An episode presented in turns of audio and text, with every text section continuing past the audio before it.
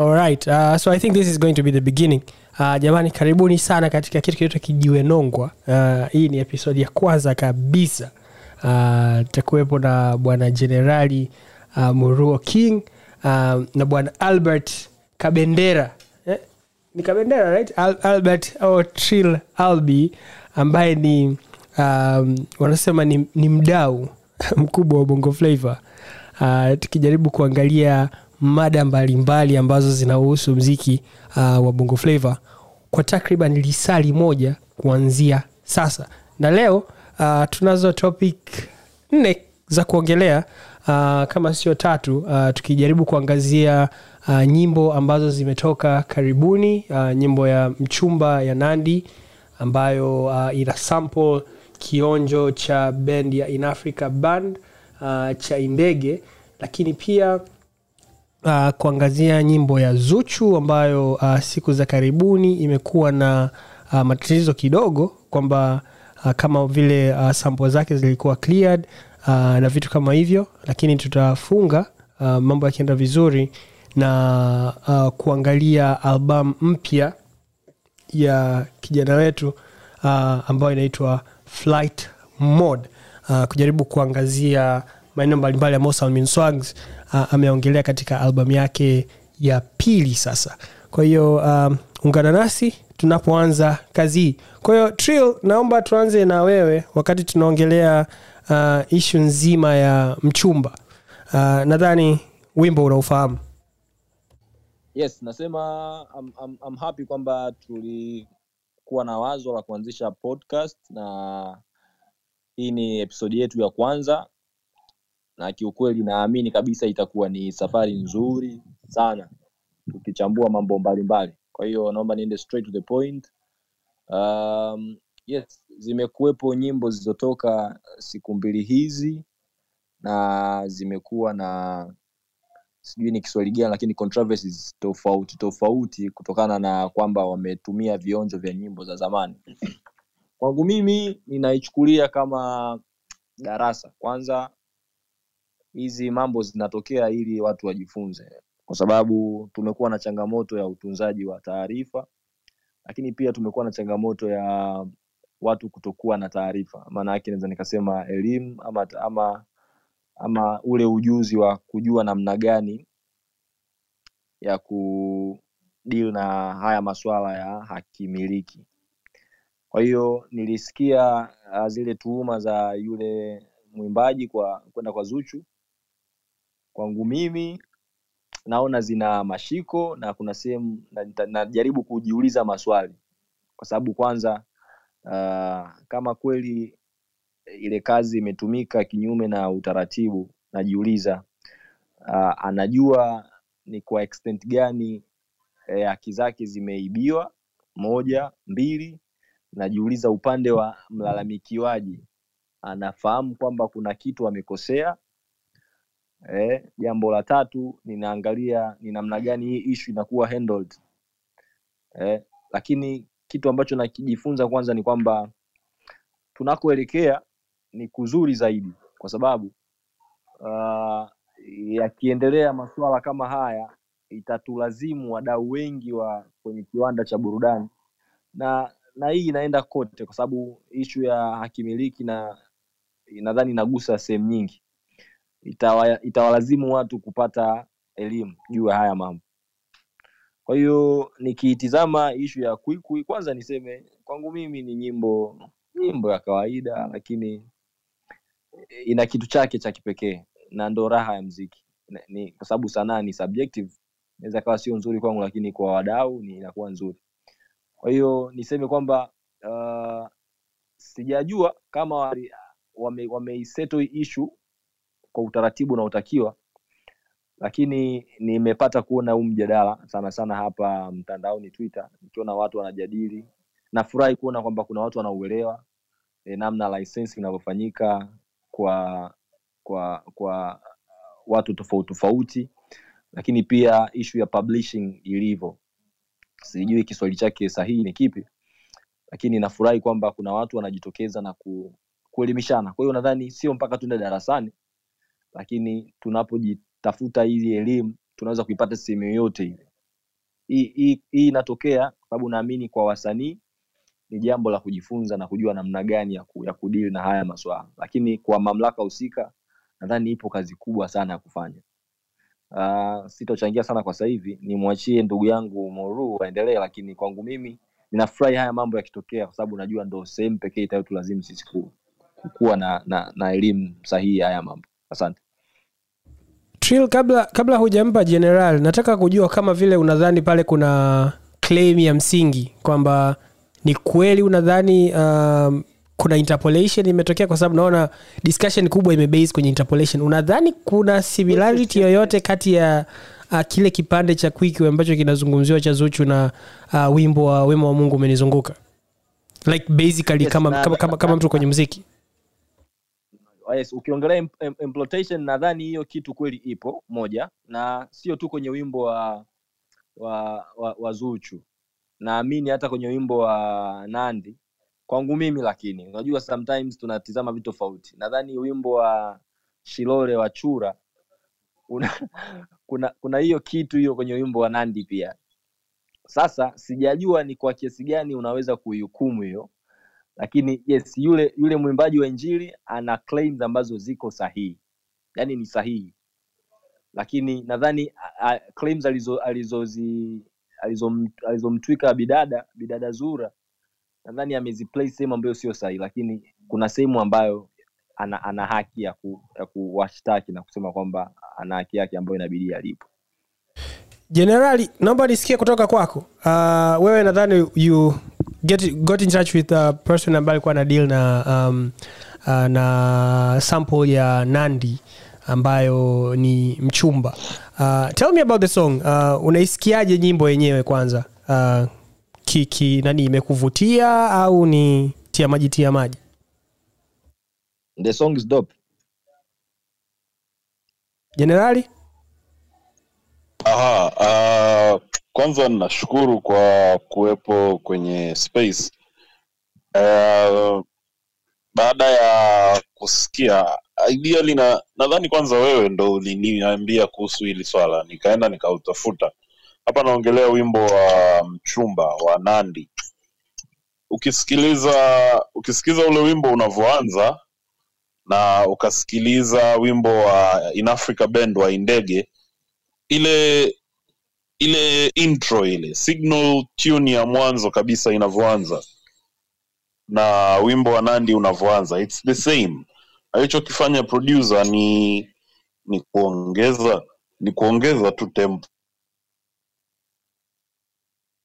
Mbele kule kwenye maneno amerudia mane, nandi amerudia maneno yale yale indege na maneno ya mbele. So sababu nilijua kuna space sahizi nilichokifanya i got in touch with bisman nikampigia bwana bisman nikamuuliza kwanza nikamuuliza kuhusu mtu akitaka kufanya sampling au akitaka kuchukua kuinterpolate nyimbo zao za in africa band au nyimbo zake yeye anafanyaje. Akasema kitu cha kwanza ni lazima wamuombe. Uh, kitu cha pili nikamuuliza kuhusu wimbo wa mchumba wa nandi kama nandi alifanya nandi alifanya sample clearance na bisman akanijibu kwamba kwanza wimbo wa indege ni wa kwake sio wa bendi uh, ni kama vile bendi iliperform tu lakini copyrights zote za indege ni za bisman kwao nilivyoongea naye nikamuuliza na akaniambia kwamba wimbo ule ni wa kwake na nandi ameongea naye na amefanya clearance uh, sasa sikuweza kumuuliza zaidi kuhusu clearance amefanya kwa namna gani amemlipa kiasi gani lakini all i did kwanza ni kupata uhakika kwamba nandi amefanya clearance which is a very good thing kwa sababu uh, siku moja tulikuwa na mjadala nilisema kwamba kwa bahati mbaya sana kwenye mziki wetu sisi hatuna hatuna professionalism mtu atasample tu wimbo atachukua na unajua ukifanya sampling bila kutoa clear bila kuwa cleared au ukifanya sampling bila kutoa uh, credits maanaake hapo unakuwa hauja sample unakuwa umekopi. Yaani sisi mashabiki tukija huku tutasema kabisa kwamba umekopi kwa sababu haujafanya clearance na haujatoa credits. Yaani uh, the way this thing works ni kwamba inabidi ufanye clearance na utoe credits kwa yule muhusika. Kwamba nimetoa hiki kipande sehemu hii sehemu hii na yule mtu uh, baadaye kwenye copyrights ba, studio huwa wana kitu kinaitwa spreadsheet. Ile sheet unajaza kila kitu. Anajazwa composer anajazwa writer anajaza arranger anajazwa executive producer mpaka sample kwa ajili ya yule mtu kupata uh, kibunda chake. So mimi nimefurahishwa sana na the fact kwamba nimeongea na Bisman mwenyewe na Bisman amenihakikishia kwamba uh, Nandi amefanya so this is a good thing. On the other hand uh, wimbo wa kwikwi nimesikiliza na nimesikiliza nimejaribu kukompea nyimbo zote mbili. Uh, nadhani kuna kitu kimoja cha kujifunza. Nime nimesoma meneja wa zamani wa bwana mboso nadhani anaitwa sandra. Sandra aliandika kitu cha msingi sana kwamba sawa wakati mwingine tunawezekana ikawa tunahisi kazi zetu kazi zetu zimeibiwa lakini tunatakiwa tuwe makini sana tunavyofanya estimation. Kwa sababu mwisho wa siku ukija kupeleka mahakamani kitu kama kile kama hauna uh, hauna niteje kama hauna sababu zenye mashiko au hauna claim ya kutosha unatupiwa virago. Na the fact kwamba yule bwana alisema kwamba hata milioni mbili hawatamlipa let's assume kwamba wamejiandaa kwa sababu uh, kuwa na kesi za copyrights kama hizi kama hujajiandaa changamoto itakuwa kubwa sana. Na kitu kingine cha kuwashauri nadhani tulifanya kwenye meza huru tulifanya episode kwenye meza huru kuhusu copyrights. Kwa mtu yoyote ambaye anasikiliza anaweza kutafuta meza huru na mzee kitime alitufundisha kuhusu copyrights uh, kuhusu royalties uh, sana sana which in turn goes to the copyrights. Lakini pia tuliongea na Mike T ambaye ni kiongozi kwenye chama cha wasanii wa mziki wa kizazi kipa uh, Tanzania Urban Music, Music Association. Alitueleza kuhusu masuala haya ya copyrights, kosota na vitu vinavyofanana na hivyo. Ni muhimu sana kwa wasanii wetu. Kwanza, ili waweze kuwa processed kwenye copyrights au waweze kuwa processed kwenye royalties. Ni muhimu sana kwa wasanii wetu kujiunga na hivi vyama vya wasanii, kwa sababu wale copyright societies hawampi tu msanii yoyote royalties au hawasikilizi copyright claims za mtu yoyote. Lazima kwanza mtu awe member wa ile certified copyright association, ambapo hapa kwetu certified copyright association ni KOSOTA. Lakini pili, uh, bwana Mike alituambia kuhusu Mike alituambia kuhusu uh, michakato ya kesi za KOSOTA. Uh, kwanza kama msanii ni memba wana treat differently na msanii ambao sio memba. Kwa hiyo ni jambo la kujifunza na nimefurahi, yani katika jambo ambalo nimefurahia sana ni hili jambo la Nandi kufanya sample clearance ya ya wimbo wake wa chumba kwenye ile sample za Indege. Kuhusu bibie Zuchu, I think we still have a bigger mountain to climb. So yeah. asante sana jenerali uh, given kwamba mmesemea me, me, me jinsi ambavyo mmesemea na i think uh, i really really like appreciate kwamba ulifanya uh, mazungumzo na bizi uh, kujaribu kuangalia uh, I've tried to listen to uh, nani ya zuchu hiyo uh, kwikwi na kujaribu kutafuta ni sehemu gani ambapo uh, kunaonekana kwamba kuna um, a clear breach of um, contract. Na kama unavyosema uh, bwana enok kama hajajipanga definitely kuna um, uh, shida ambayo inaweza ikatokea. Mimi nimejaribu kusikiliza sijaona uh, mpangilio hasa wa moja kwa moja au mfanano hata wa interpolation kati ya mashairi ya kwenye nyimbo yake na kitu ambacho kinaimbwa katika huu wimbo mpya.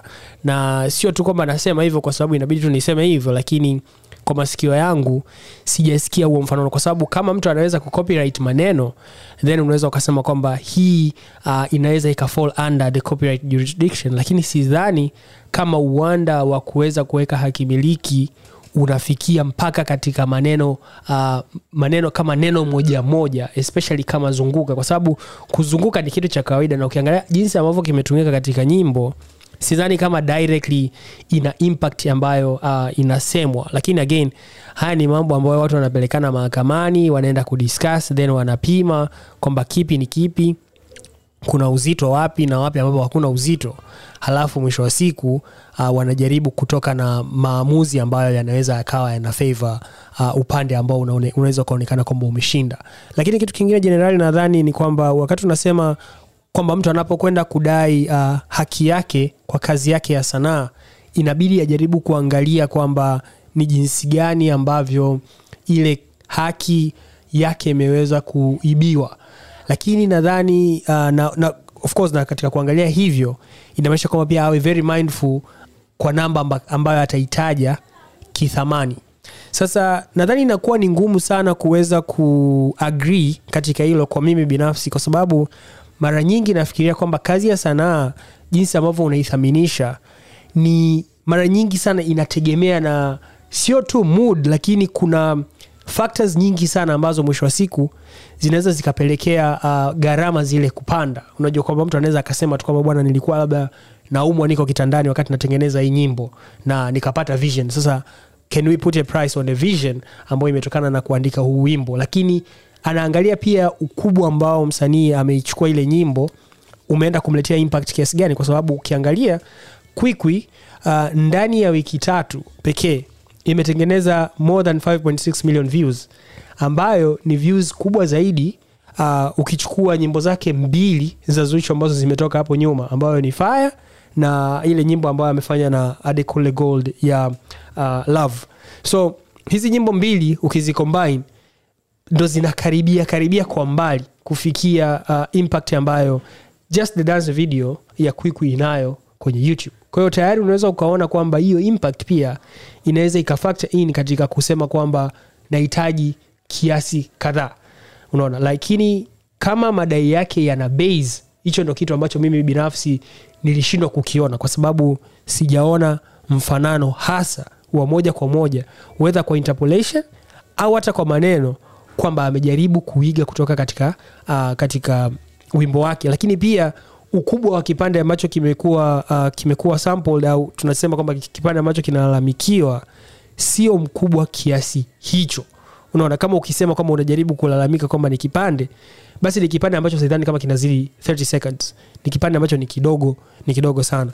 Lakini pia kwa upande mwingine nao uh, nikisema labda tusemee labda nyimbo ya um, na, nyimbo ya nandi uh, najaribu kuangalia matumizi ya ile uh, sample pamoja na kwamba imekuwa cleared na kila kitu.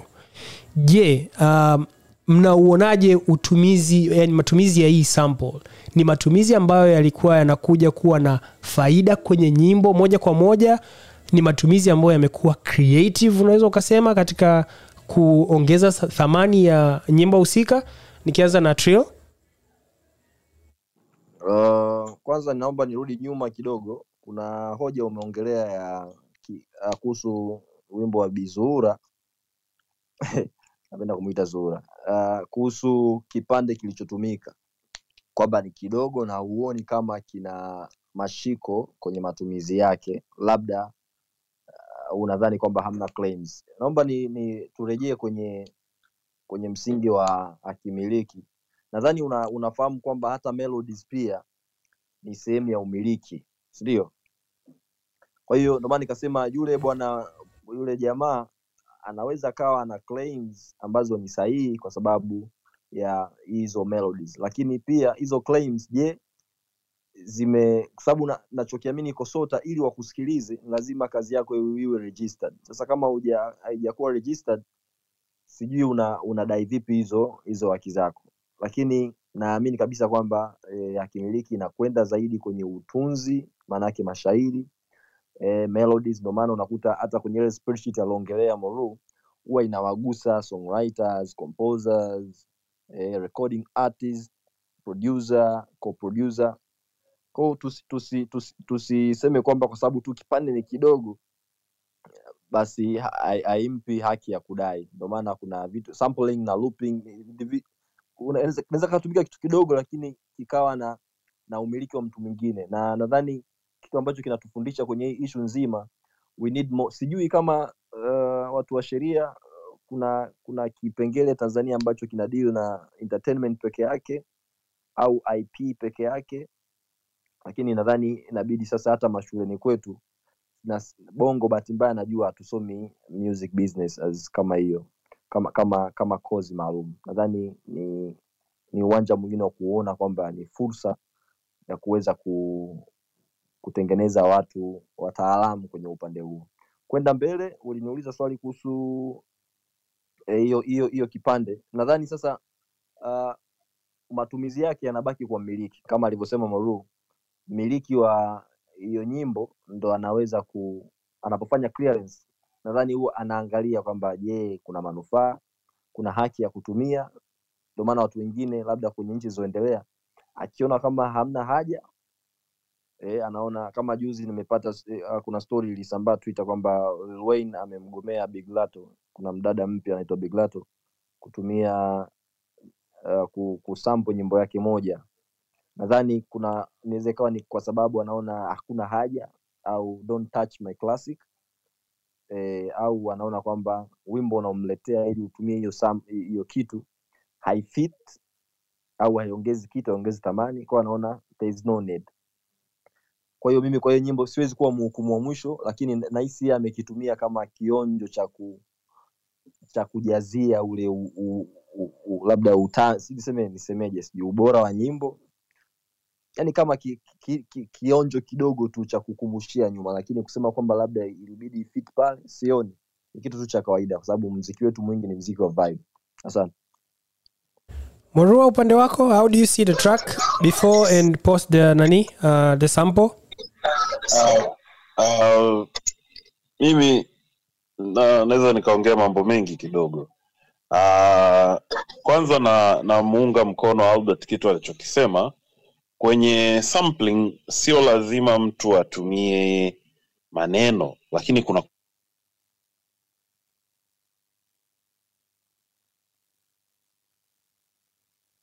kuteaika kwenye copyright kwa sababu uh,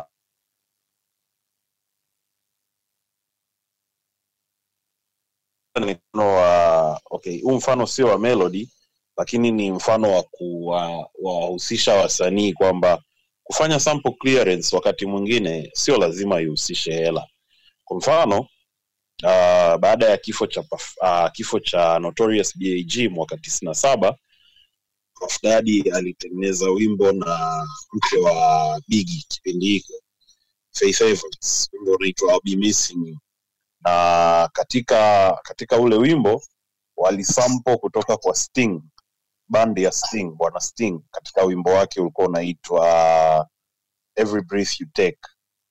Baada ya kusampo uh, uh, lazima unajua wenzetu wana mifumo mizuri ya ku, ya, ya kucheki hivi vitu. Baada ya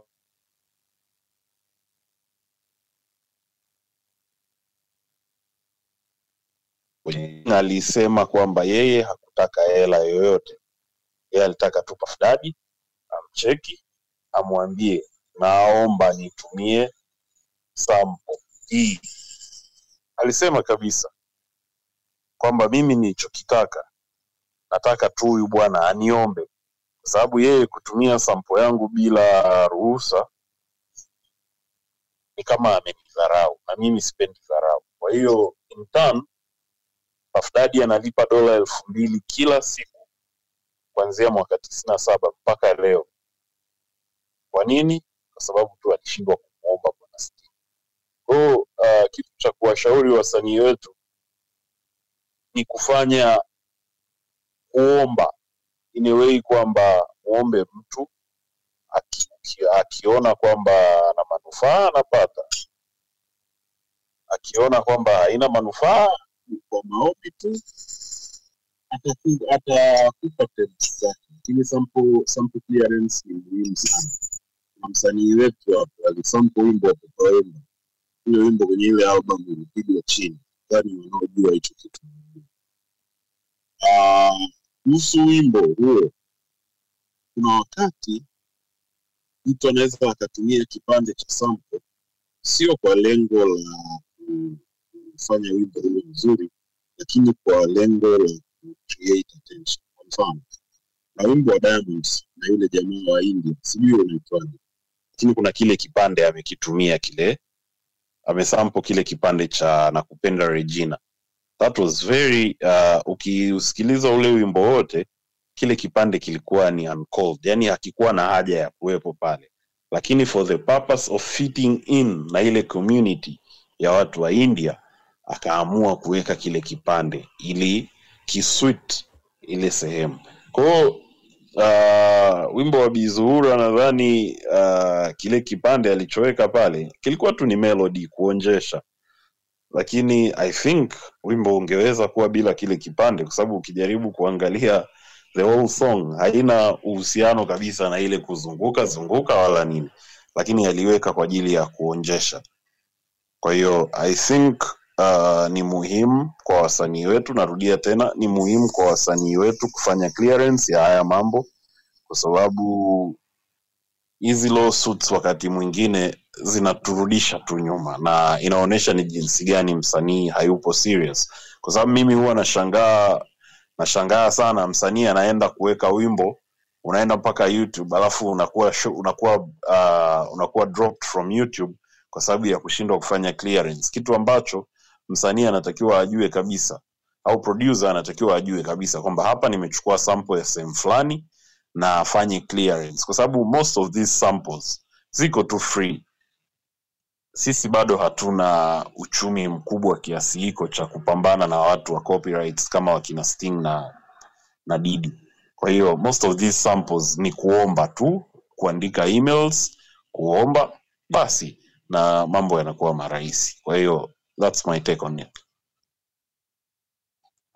shukran generali uh, i think uh, its also nice ku, kuweza kurecall kwamba uh, huu wimbo ulishinda tuzo ya ktma uh, ya mwaka elfu mbili na tatu elfu mbili na nne kama wimbo bora wa asili uh, wimbo wa indege.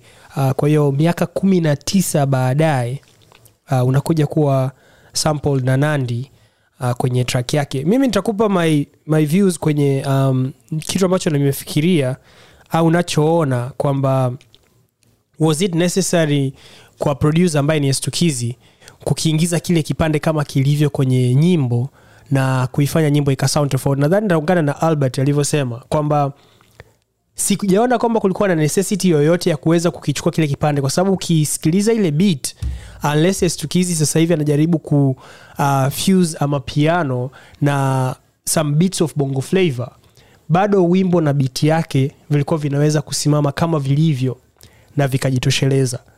Kile kipande kinaingia kinakuwa very foreign kwenye ile track uh, unknowingly or knowingly lakini kinasimama kinaelea kama kilivyo kwa inamaanisha kwamba kinaweza kikatoka bila kuleta madhara yoyote kwenye the whole track or the whole composition. That is like how i feel about the track. Kwa bado niko nje ndani lakini mostly ukiniuliza nitakwambia kwamba nilikuwa nafikiria kwamba stukizi angeweza labda kuki uh, creative zaidi ili kiweze kuendana na wakati ambao tupo ambao nadhani sasa hivi producers wengi wanajaribu kuchukua ama piano waifuse na vionjo ambavyo vinapatikana katika nchi zao. Tumeona nigerians wakijaribu kufuse mapiano na afrobeats. Kutengeneza ladha mpya. Kwa hiyo hiki ni kitu ambacho na hapa. Sasa kwa ambao wanajiunga na sisi jamani hiki hii ni uh, podcast mpya inaitwa kijiwe nongwa ambayo tunakutana kuzungumza mambo mbalimbali mara moja kwa wiki uh, yanayohusiana na bongo flavor siku za jumanne uh, nikiwa na Muro king pamoja na albert. Uh, tunaingia katika nusu saa yetu ya pili na katika nusu saa yetu ya pili uh, nilikuwa naomba tuangalizie uh, album ya salmin swags flight mode. Uh, ni, ni album yenye nyimbo kumi na saba uh, yenye uh, dakika hamsini na sekunde kumi na tisa. Uh, ni album ya pili ya salmin swags baada ya album yake ya mwaka elfu mbili na ishirini ya days before christmas muruo king uh, initial reaction baada ya kusikiliza the album. Naomba nisikie kutoka kwako.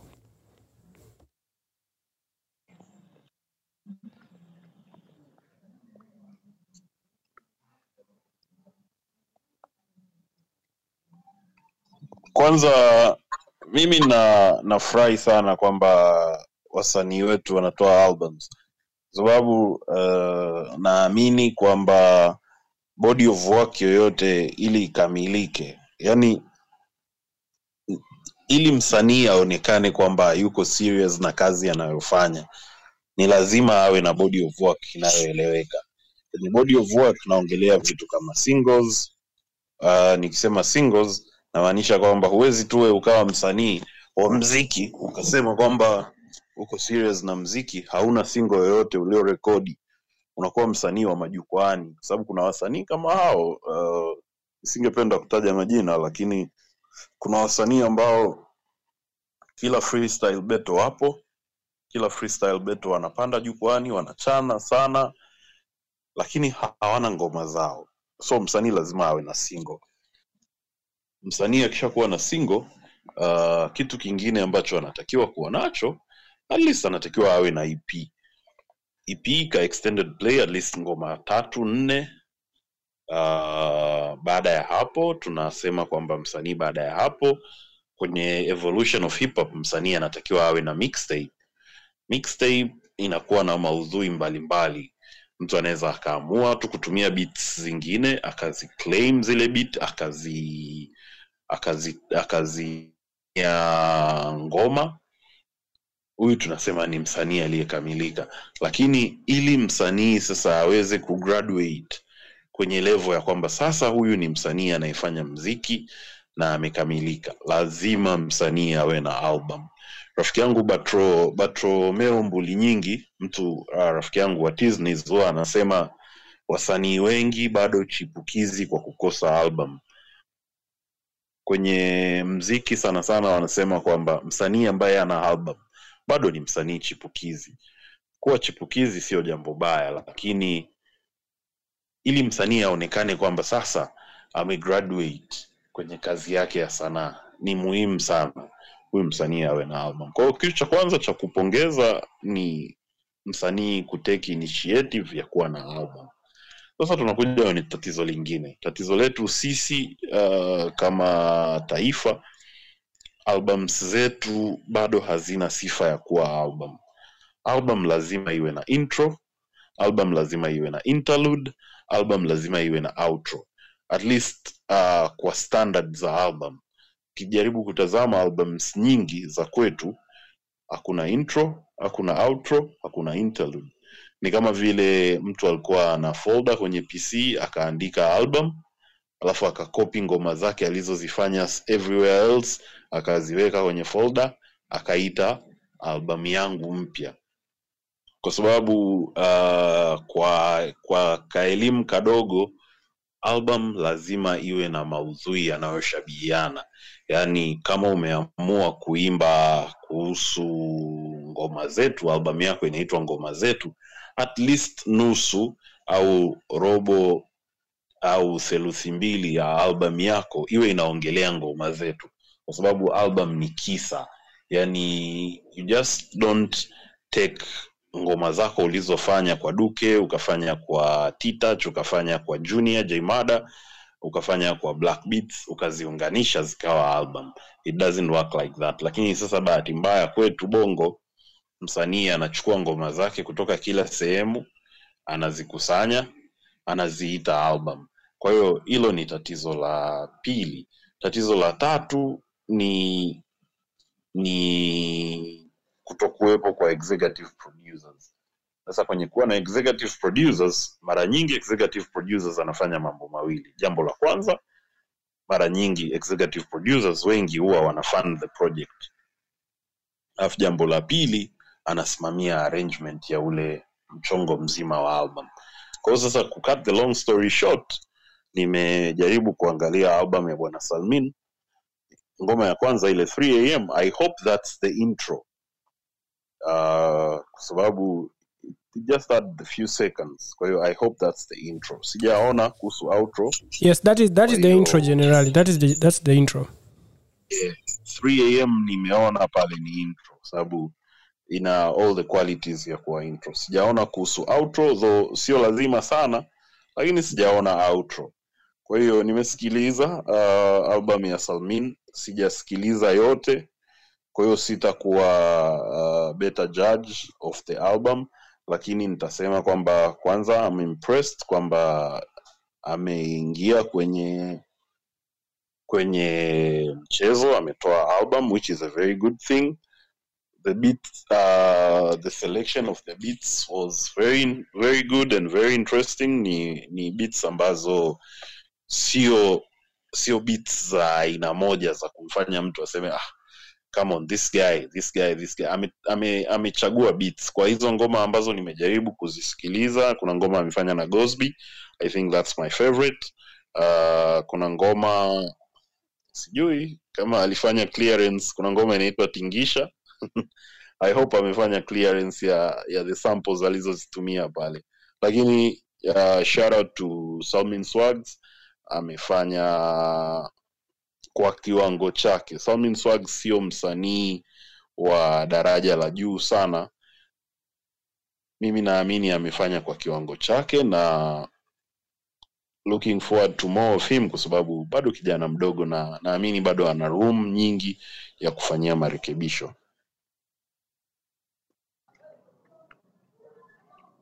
Bwana albert kwako umpokee mchambuzi mkuu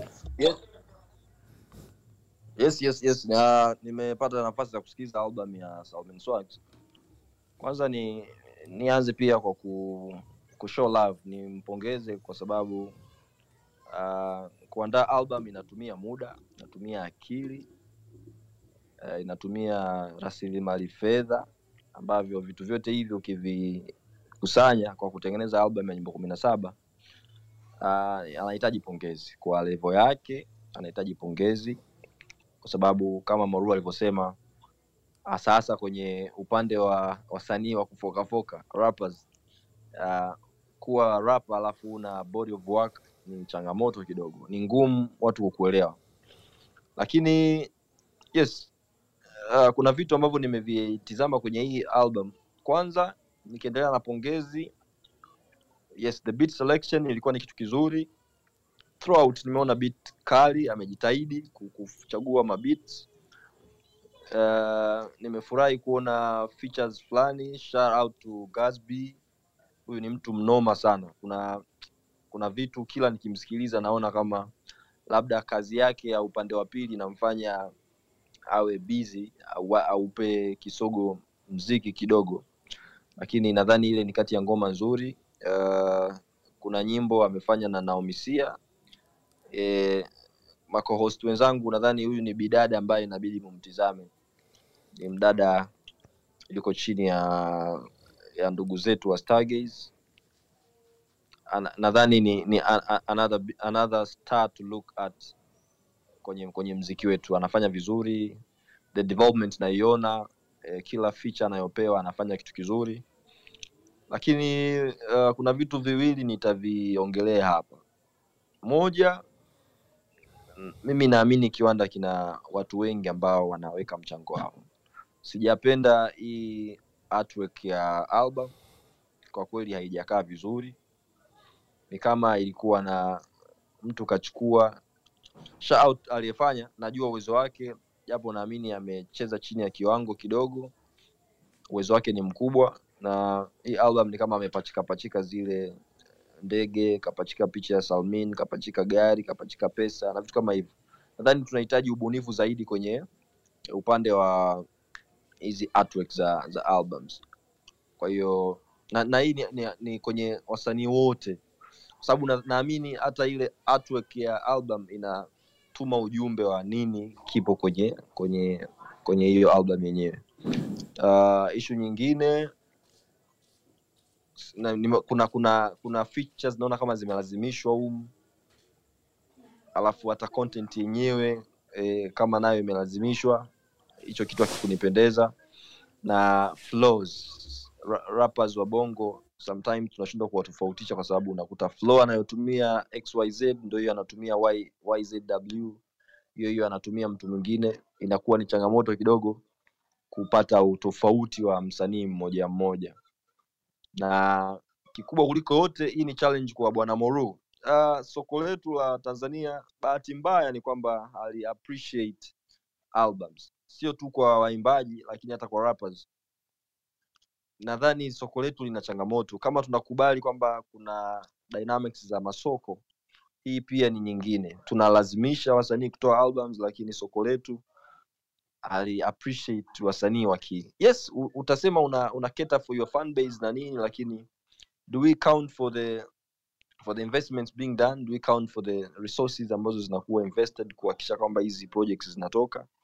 Kwa sababu nikiangalia mtu kama salmin uh, nyimbo kumi na saba niliona juzi kuna msanii alitoa album baadaye akawa ana celebrate 1 million streams kwa nyimbo kumi na nane.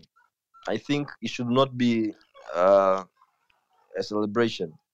Sijui kwa sababu najua pia how the, the streaming game inakwenda na sote najua tuna tuna, tuna kidogo. Uh, kama tunasherekea streams milioni moja kwa nyimbo kumi na nane then ujue kabisa kwamba kuna tatizo fulani fulani na kuna tatizo sehemu. Kwa hiyo nadhani inabidi tu tuwekeze pia nguvu kuwashawishi watumiaji wa mwisho ku project kama hizi kwa sababu unapotoa project ya nyimbo kumi na saba ah, alafu ikaenda kupotea hewani tu. Nadhani kwa msanii ambaye ni creator inamvunja moyo kidogo na haimpi morali ya kwenda mbele. Lakini still nadhani ni kitu ambacho tumeamua ku, au wameamua kufanya. And I do believe wataendelea kuwekeza nguvu kubwa kwenye kutengeneza. Yes nadhani hayo ni, ma, ni maoni yangu kwenye kwenye album ya, ya salmin. Kuna nyimbo chache ambazo zina replay value ambazo nadhani Gatsby nimeipenda. Kuna nyimbo ambayo imefanya na Naomi Sia ni kali. The intro pia ina kitu. Yes nadhani hizo ndo track zangu mbili ambazo nimependa kwenye kwenye kwenye project nzima. Yes. Jenerali nilikuwa nataka ujaribu ku hiyo discussion ambayo albi ameianzisha hapo kwenye kusema kwamba soko letu sio soko ambalo lina uh, appreciate album. Hata kama msanii akisema anatengeneza it is mostly like a personal project. Nataka nataka nataka unipe input yako hapo. Uh, unaonaje hicho kitu uh, alichokisema albi hapo? Na uh, dynamics zake kwenye uwanda mpana na wa kutengeneza mziki. Kwa sababu naona ni kweli kwamba tuna appreciate zaidi singles na market yetu inakuwa inakubaliana sana zaidi na singles kuliko uh, complete bodies of work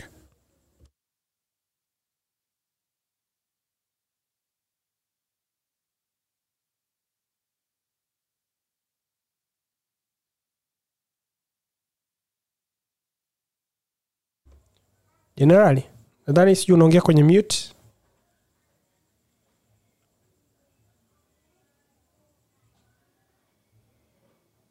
Albi?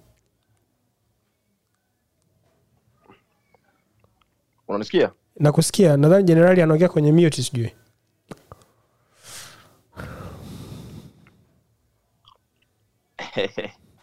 ndugu yetu atakuwa ame, ame- amechoka na, na majukumu ya siku nzima. Okay sawa. Hopefully uh, i hope atarudi atarudi back. Uh, lakini uh, labda albi mi nikupe um, nikupe mtazamo wangu wa uh, the album itself. Uh, nyimbo kumi na saba ni nyingi uh, lakini nadhani pia kuna kuna kuappreciate kwamba kazi ambayo ime, imefanyika kwanza kwamba mtu amechukua muda na kuweza ku, kutengeneza kitu ambacho kimekamilika. Uh, na namwona salmini kama msanii ambaye ni mseto. Sio necessarily unaweza ukasema kwamba ni rapa rapa lakini ni rapa ambaye pia ana mix na singing. Kuna nyimbo ambazo kidogo ana, anatoka uh, anaongea pamoja na kwamba ndiyo album haina uh, it's not like conceptually uh, a concept album uh, kama ambavyo general alikuwa anasema in the beginning uh, inaenda ikirukaruka na kuwa na themes mbalimbali. Mbali. lakini haimaanishi kwamba hakuna nyimbo ambazo ni enjoyable overall kwenye kwenye nani kwenye kwenye album. Kwa hiyo across uh, hizi nyimbo kumi na saba uh, nadhani mimi na, na, na several tracks ambazo nimezi, nimezipenda. Uh, nimependa uh, kazi ya gosb ile destiny ambayo amefanya pamoja na gosb Uh, nimependa tingisha ambayo ndo hiyo uh, generali anasema kwamba i hope kwamba ame, uh, amefanya clearance ya ya, ya nani zake. Uh, lakini pia kuna comeback na kuna dontrush ambayo umeitaja uh, kuhusiana na naumisia na narudia uh, kukubaliana na wewe kwamba naumisia is definitely someone ambaye uh, we need to look up to uh, and i think uh, uh, mungu akijali kadri siku zinavyozidi kwenda tunaweza tukapata nafasi labda ya kuzungumza naye au kuweza kuangalia kazi yake mojawapo ambazo zime, zimepita. Lakini nakubaliana na wewe kwamba ni msanii mzuri ambaye uh, tunamwangalia vizuri sana uh, kwa siku zijazo. Lakini pia hata kazi zake ambazo zipo sasa hivi ni kazi ambazo zinafanyika kwa ukubwa na kwa uzuri. Again again kwenye kuongezea hapo uh, bwana bwana salmin uh, ni ni one third ya omg nataka nataka nikuulize wewe where, where do you rank him kwenye hao watu watatu? Lakini mbili tumepata project ep ya uh, conboy uh, tumepata single moja ya lunya na tume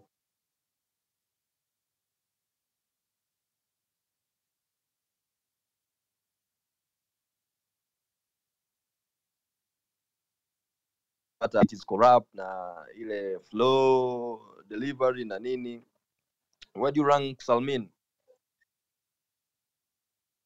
Kiukweli trill ukiniuliza hivyo inakuwa ni kazi kwa sababu uh, tukiangalia conboy ametoa uh, ep mbili back to, uh, I mean, ep mbili mpaka sasa. Na uh, uh, salmin ametoa uh, album uh, mbili kuanzia 2020 mpaka 2022 na kazi za conboy kwa mimi binafsi naona zime especially hii album yake ambayo hii ep ambayo imetoka juzi uh, naona kabisa kuna improvement kubwa sana katika uh, ukuaji wake kama msanii. Na nadhani nimeappreciate zaidi hii ep yake ambayo imetoka hivi recently kuliko uh, ile initial ep lakini haimaanishi kwamba conboy ni msanii ambaye unajua uh, ni msanii ambaye ni, ni lelemama hapana ni msanii ambaye ni mzuri na nadhani uh, ilikuwa ni, ni, ni muda inabidi tuweze kusikia uh, complete body of work from him as well ili tuweze kuweza kumrank pamoja. Lakini nadhani pia uchaguzi wa producers katika album yake uh, uh, conboy amefanya kazi na lufa lakini pia naona lufa pia amefanya kazi na salmin swags hum ndani uh, na katika baadhi ya nyimbo ambazo ametengeneza zimekuwa ni nyimbo ambazo ni kali. U, wanaenda katika uh, kasi ambayo mimi naweza nikasema kwamba conboy ana fans ambao uh, ambao ni fans kindakindaki sana. Unajua conboy ameweza ku, kuzungumza na hadhira na hadhira yake ikamwelewa vizuri sana. Uh, tunaweza tukasema labda yang lunya anaweza akawa anajaribu kufanana naye katika upande huo lakini nadhani uh, true fans wa conboy ni really, really true fans wa conboy kwa sababu wanamwelewa sana. Yani hamna kitu ambacho unaweza ukawaambia uh, true fans wa conboy wakashindwa ku, ku, wa, I mean, wasi, wasiweze ku, kuside na, na, na msanii wao. Na hiyo nadhani ni sehemu ambayo watu I mean, conboy ameweza kufaulu kama msanii. Young lunya of course ameweza ku, ku, ku, ku secure a very huge bag uh, with universal music south africa na I mean, with sony. Ko we hope kwamba uh, na hilo begi linaweza likaja na mafanikio makubwa kwa sababu kuna ukuaji kisanii.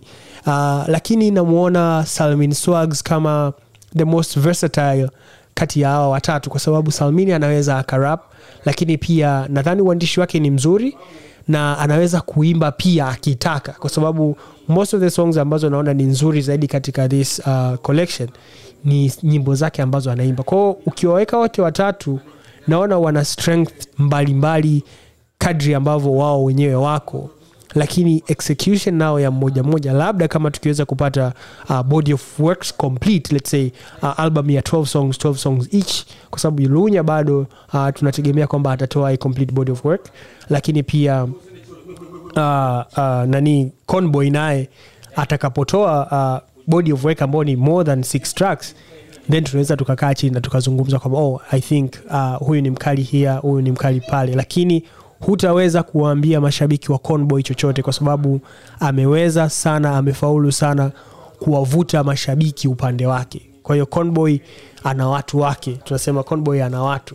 Na of course huwezi ukasema ni the same. Sijaona sidhani kama ni wana nguvu sawa na mashabiki wa lunya au mashabiki wa salmin swags. Definitely salmin nadhani katika, katika kundi sio mtu ambaye uh, is that famous compared to these two names? Unaweza ukani correct kama niko wrong hapo lakini uh, those are my takes.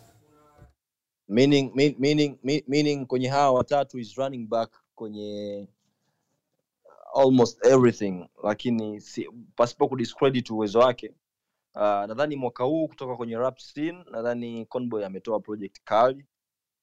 Uh, lunya ana single nzuri imefanya vizuri Let me, s- let's check kwa kwa salmin kwa sababu nadhani alianza na na ile nyimbo anafanya amefanya na gosby kama single akatoa na naomisia if I'm not wrong.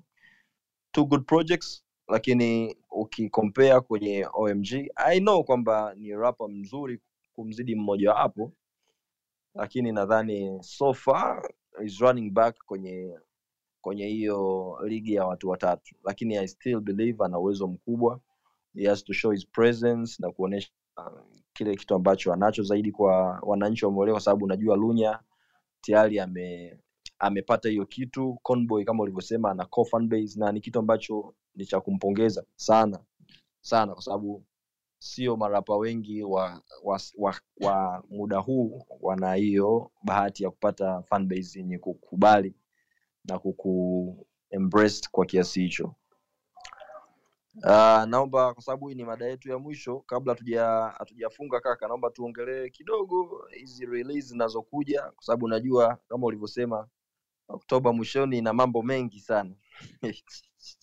Oktoba tarehe 28 kesho kutwa kuna vitu vingi sana lakini uh, just to uh, kuweka vizuri kwa sababu we have just 5 minutes zimebaki uh, nasema oktoba kuna vitu vingi na naona tuna dakika tano zimebaki lakini naomba tu tujue kwamba uh, mboso amesogeza release yake kutoka tarehe 28 kaipeleka tarehe 27 kwa itakuwa tarehe 27 baadaye ya tarehe 28 na harmonize atatoa tarehe 28 kama ilivyokuwa kawaida. Na nadhani uh, tutaweza kuzijoin hizi na kuziongelea kwenye episode yetu ya pili uh, kujaribu kuzi up lakini pia nadhani kuongelea uh, release strategy. Nakumbuka kuna kipindi ambacho uh, tulizungumza au I tweeted something kuhusiana na uh, release za aina hii ambazo zinakuja kutoka kwa wasanii wakubwa ambao wote wanakuwa wanataka kurelease nyimbo kwenye siku moja. Na inakuwa ni shida kubwa kwa sababu uh, distributor ni mmoja. Kwa hiyo inabidi uangalie jinsi ambavyo unaweza ukahakikisha kwamba wasanii hawa wanapata uh, wanaweza kuzitambulisha ngoma zao kwa wakati. Ngoma zao zinapata placement pia nzuri katika playlist lakini pia you know, international interviews na vitu vingi. Kwa hiyo uh, ukiangalia katika mfumo ambao unakwenda nadhani uh, katika episodi yetu ya wiki ijao tutakuwa na nafasi nzuri sana ya kuweza kuongelea uh, utaratibu wa kufanya releases lakini uh, so far uh, hicho ndio kitu ambacho kinaenda kutokea lakini ijumaa tarehe 28 uh, kuna more than one release ambazo ni some of the biggest biggest releases that are happening uh, uh, rafiki yako uh, black bones also uh, young preacher uh, anatoa his album kwa hiyo kuna a lot happening uh, at the end of the month. Mark.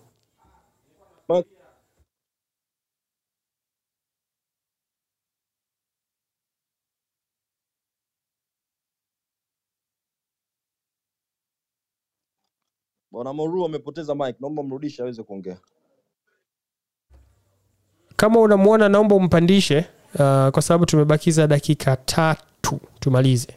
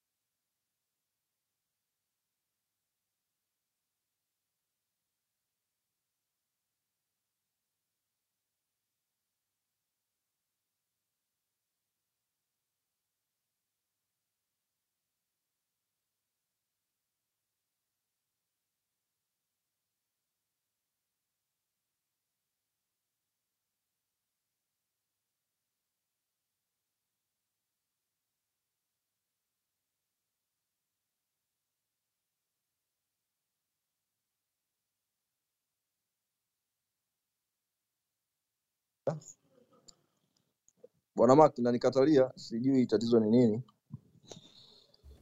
Na, naona ni tatizo la kiufundi hata mimi pia sioni kama jenerali naweza nikamweka kwenye nafasi ambayo anatakiwa kuwa. Lakini kwa sababu hii ni episodi yetu ya kwanza na tutaendelea kuwa nazo zingine mungu atakapojalia uh, naomba kwa siku ya leo tuishie hapa halafu tutaweza kuendelea uh, panapo majali ya wiki ijayo siku kama ya leo uh, kwa msikilizaji ambao utasikiliza Thanks for your time. Thanks Keep- for your time. yep, Thanks for the time. asante karibu sana asante pia kwa uwepo wako kwa sababu kama mdau uh, tunafurahia tukiwa na uh, watu kama wewe ambao wanaweza wakatupa uh, insight kutoka ndani um, asante sana kwa msikilizaji ambaye ulikuwa unatusikiliza uh, kwa muda ambao tulikuwa tunazungumza leo tumejaribu kuongelea kuhusiana na mambo ya sampling tukijaribu kuangalia uh, nyimbo ya mchumba ya uh, nandi uh, kwikwi ya zuchu lakini pia tumefanya a small review ya album ya salmin swags flight mode. Uh, na kama basi huja istream album hii uh, naomba ukapate kuistream katika digital platform zote ambazo zinahusikana na kutoa muziki. Iko pale ni album ya nyimbo kumi na saba ikiwa na runtime ya 50 minutes na 19 seconds. Kwa hiyo mpaka wakati mwingine mimi nilikuwa ni host wako mak ngotoni ambaye nimejoin pamoja na jenerali muruo king pamoja na albert trill albi. Mpaka jumanne ijayo bye bye kutoka kwetu